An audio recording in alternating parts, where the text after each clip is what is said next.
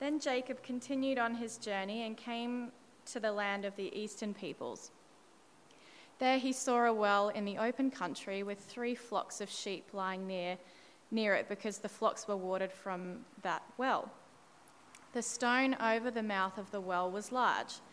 When all the flocks were gathered there, the shepherds would roll the stone away from the well's mouth and, the, and water the sheep. Then they would return the stone to its place over the mouth of the well. Jacob asked the shepherds, My brothers, where are you from? We're from Haran, they replied. He said to them, Do you know Laban, Nahor's grandson? Yes, we know him, they answered. Then Jacob, uh, Jacob asked them, Is he well? Yes, he is, they said, and here comes his daughter Rachel with the sheep. Look, he said, the sun is still high. It is not time for the flocks to be gathered. Water the sheep and take them back to pasture. We can't, they replied, until all the flocks are gathered and the stone has been rolled away from the mouth of the well. Then we will water the sheep. While he was still talking with them, Rachel came with her father's sheep, for she was a shepherd.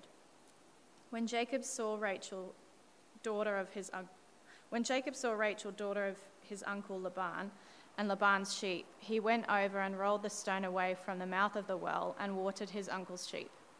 Then Jacob kissed Rachel and began to weep aloud. He told Rachel that he was a relative of her father and a son of Rebekah, so she ran and told her father. As soon as Laban heard the news about Jacob, his sister's son, he hurried to meet them. He embraced him and kissed him and brought him to his home. And there Jacob told him all these things. Then Laban said to him, You are my own flesh and blood. After Jacob had stayed with him for a whole month, Laban, had, um, Laban said to him, Just because you are a relative of mine, should you work for me for nothing? Tell me what your wages should be. Now Laban had two daughters. The name of the older was Leah, and the name of the younger was Rachel. Leah had weak eyes, but Rachel had a lovely figure and was beautiful. Jacob was in love with Rachel and said, I'll work for you seven years in return for your, your younger daughter Rachel. Laban said, It's better that I give her to you than to some other man. Stay here with me. So Jacob served seven years to get Rachel, but they seemed like only a few days to him because of his love for her. Then Jacob said to Laban, Give me my wife. My time is completed. I want to make love to her.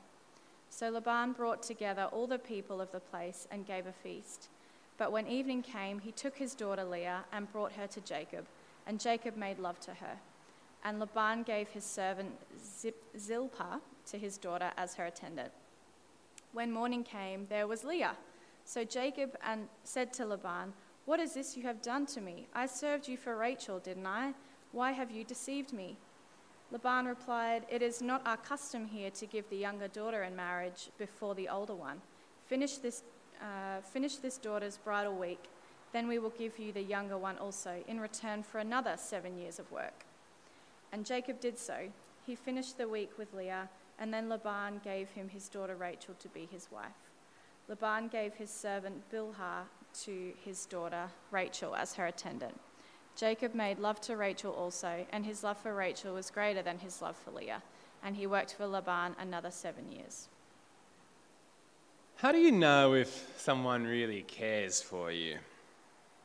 I mean, surely there's lots of ways, aren't there? This year, uh, Janice and I have been married for 10 years. But back when we first met, the first hint that I saw that Janice cared for me was when she came to watch a game of cricket with me and my friends.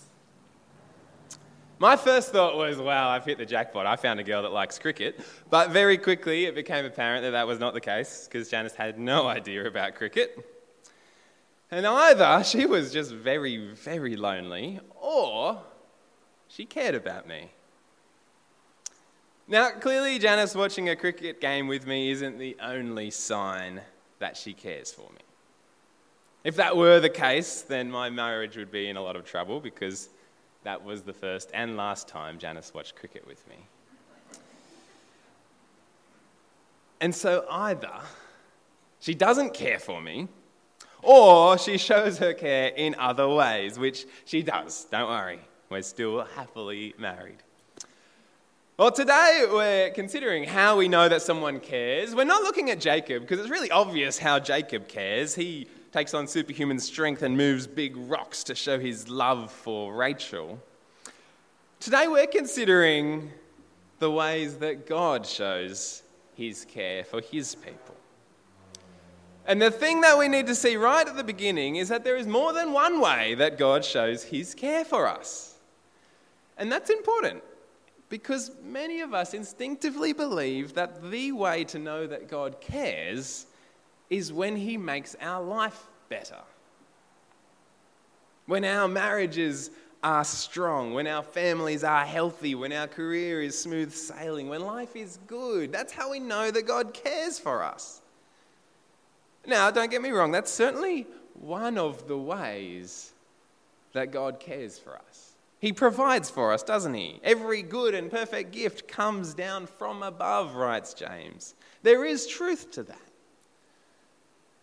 But if we think that making our lives better is the only way that God shows his care for us, then we will miss seeing some of the ways that God shows his love and care the most for us. Well, friends, Genesis 29 is a passage that shows us some of the more surprising ways that God shows his love and care for his children. So, if you've closed your Bibles, please open them back up. Genesis 29 is where we're looking. We're going to consider this part of God's word together. And as we do that, how about we pray? Father God, show us your love and your care. Help us to see a fuller picture of how you relate to us, your people.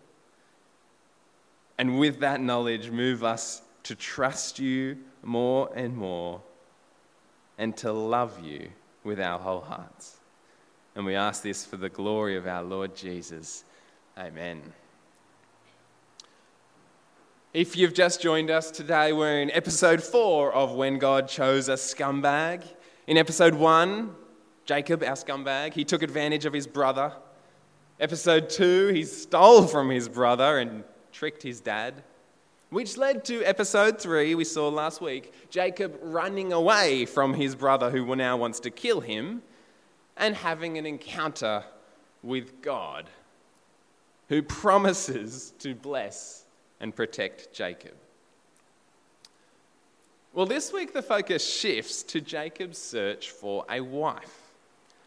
Shortly before he ran away from home, Jacob's mother, Rebecca, told him to go to Haran and find a wife from their clan who lived there. And so, chapter 29 begins with Jacob having completed this 900 kilometer journey from his home in Beersheba all the way up to Haran. And in verse 1, it says that he arrives at the land of the eastern people.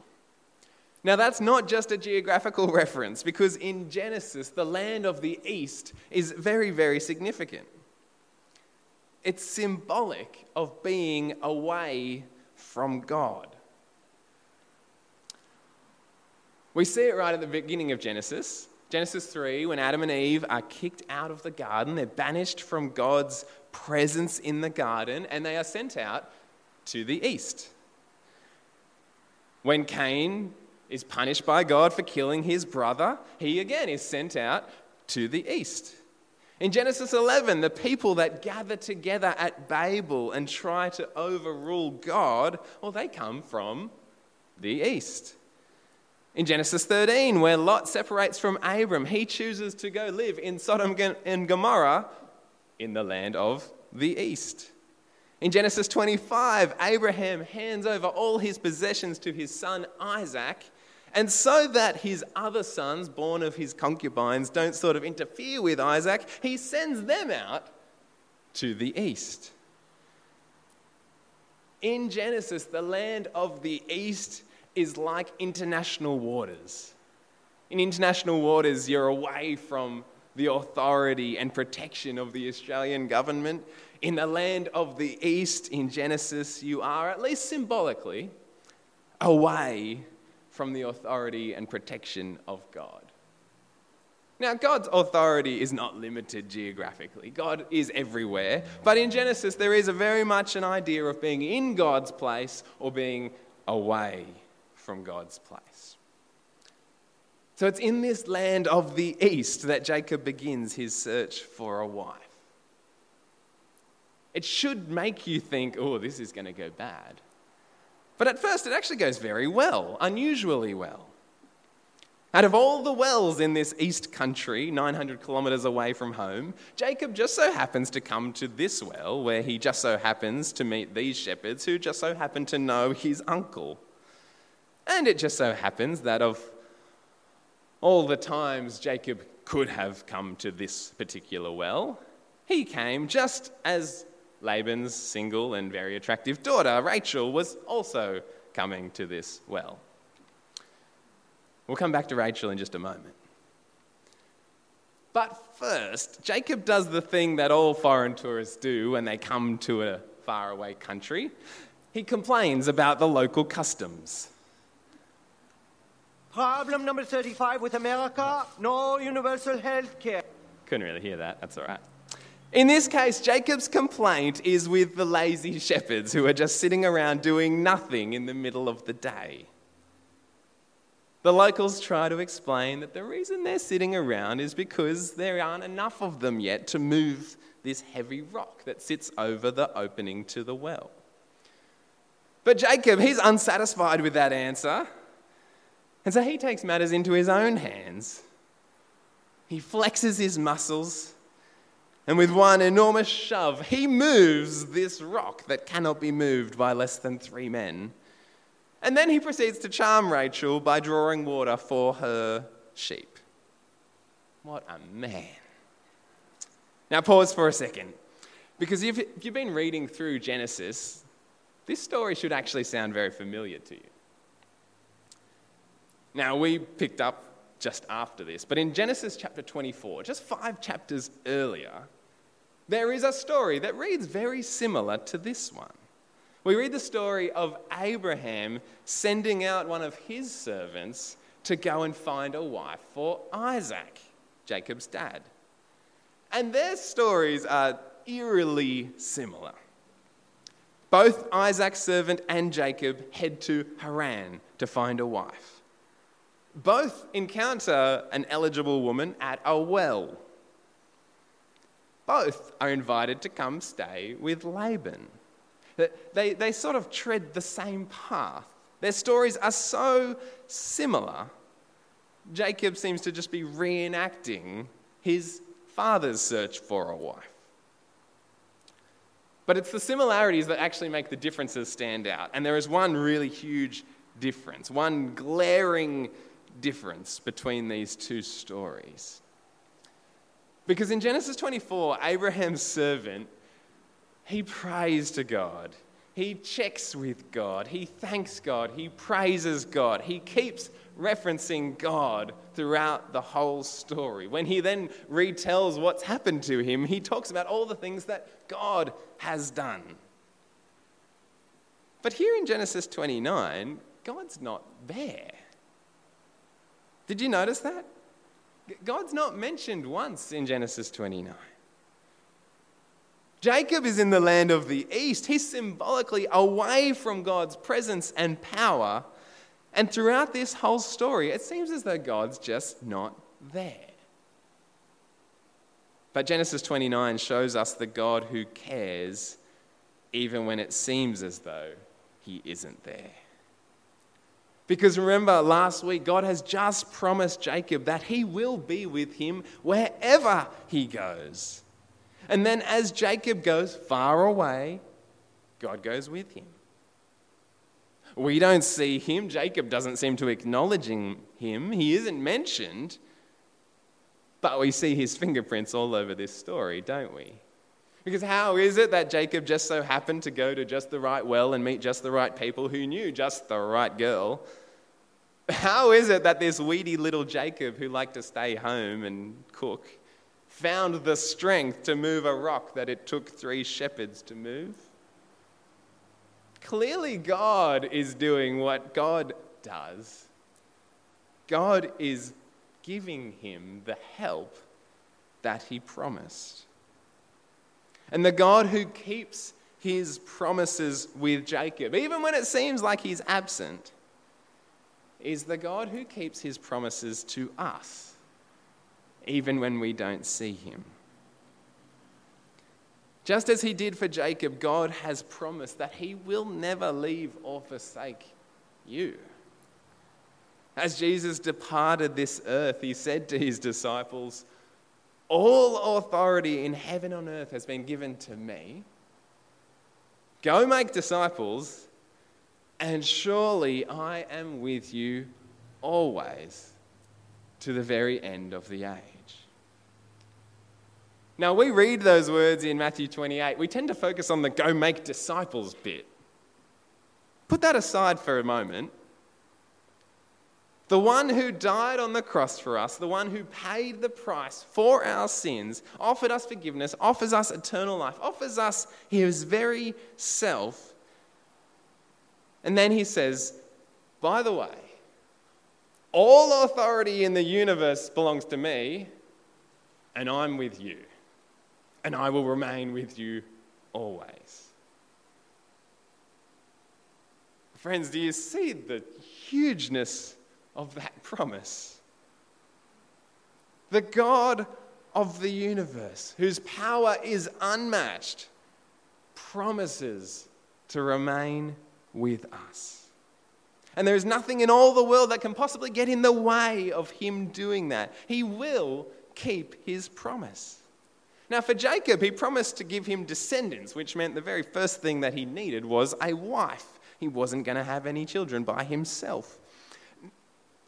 God doesn't promise that to us. And it's important to recognize that, that what God promised Jacob isn't the same thing that he promises us. He doesn't promise you a wife or a husband.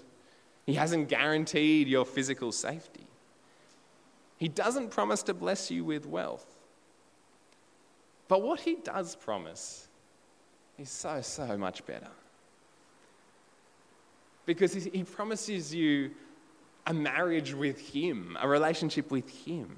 He guarantees our eternal security.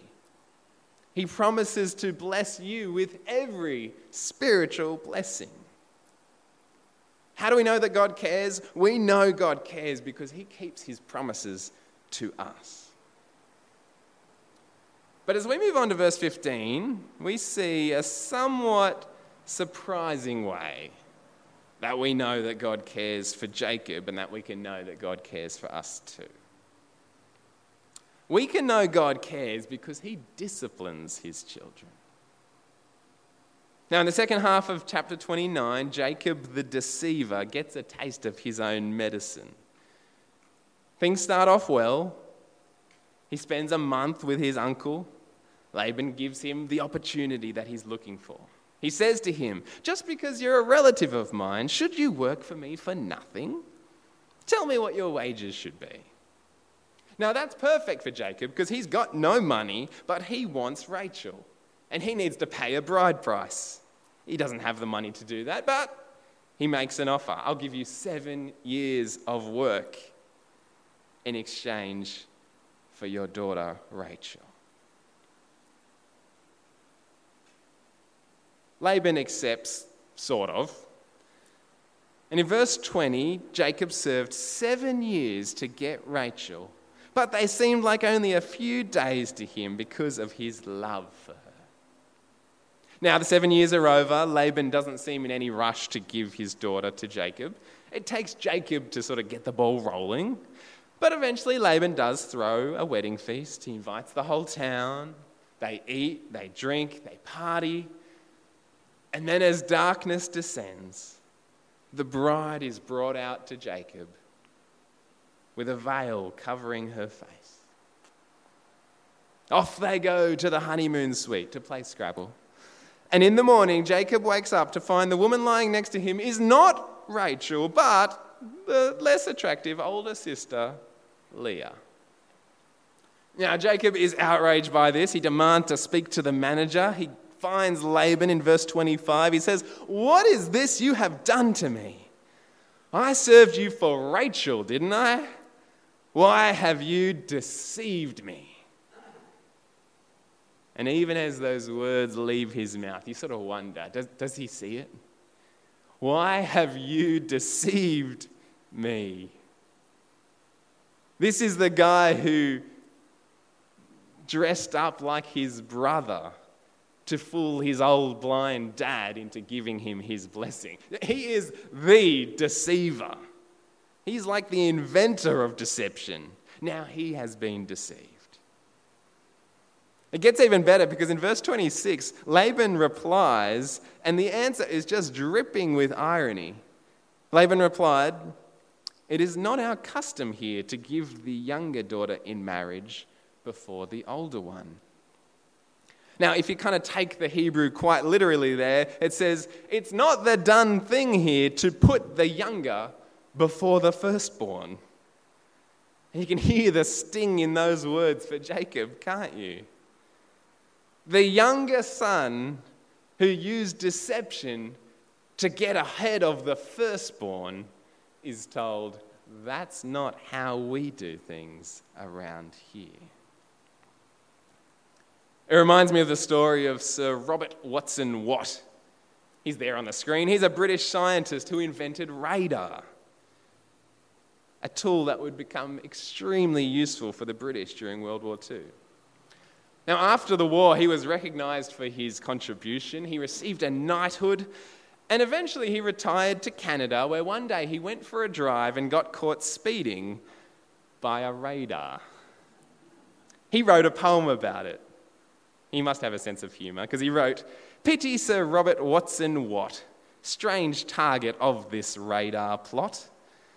And thus, with others, I can mention the victim of his own invention. His magical, all seeing eye enabled cloud bound planes to fly. But now, by some ironic twist, it spots the speeding motorist and bites, no doubt, with legal wit, the hand that once created it. Just like Sir Robert, Jacob became the victim of his own invention. He had used deception and his father's inability to see to put himself before the firstborn Esau. Now Laban uses deception and Jacob's inability to see to put Leah, the firstborn, before Rachel the architect of deception, is out deceived by his uncle. And as a result, he is made to work for another seven years to pay the bride price for Rachel and ends up with two wives one that he loves and one that he doesn't. It's a mess, and we're going to see more of that mess next week. But you have to wonder how Jacob got to be in such a mess. Now, perhaps he deserved it, he got what was coming to him. But this is the man that God has just promised to bless and protect. Why would God let this happen? Now, either we must conclude that God doesn't care about Jacob, or we see, as the author wants us to see, that God is disciplining Jacob. You see, God is correcting, rebuking, training Jacob in righteousness. The story of Jacob is the story of how God chose a scumbag. And Jacob was so scummy. He was a lying, cheating, stealing little man who cared for no one but himself. But still, God chose to love and bless him. He cares for Jacob but he cares for him too much to let him remain a scumbag. He loves Jacob, but he loves him too much to let him remain as he is. Jacob needs to change, and so God disciplines him. He lets Jacob feel the consequences of his deception, doesn't he? He lets him experience the alienation from the family that he caused. He lets him wander in the middle of nowhere with no one and nothing. He lets him experience firsthand what it's like to be deceived. He disciplines Jacob, not because he needs to get even with Jacob, but because he cares.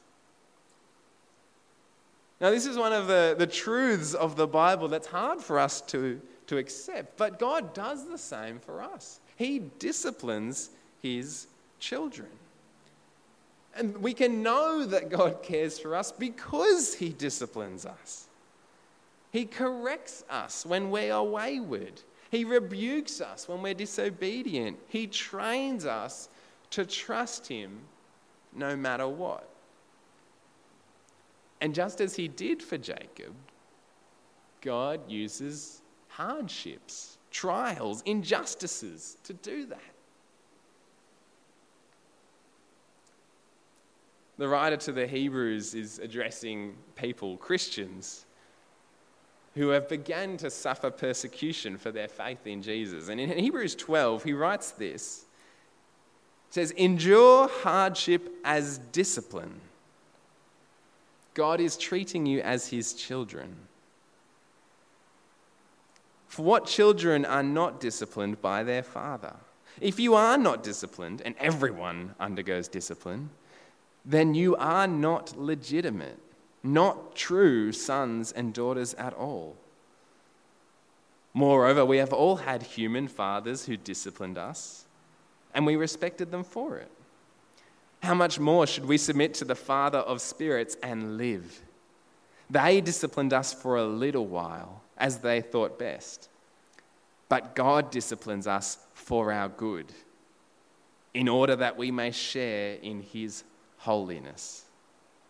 No discipline seems pleasant at the time, but painful.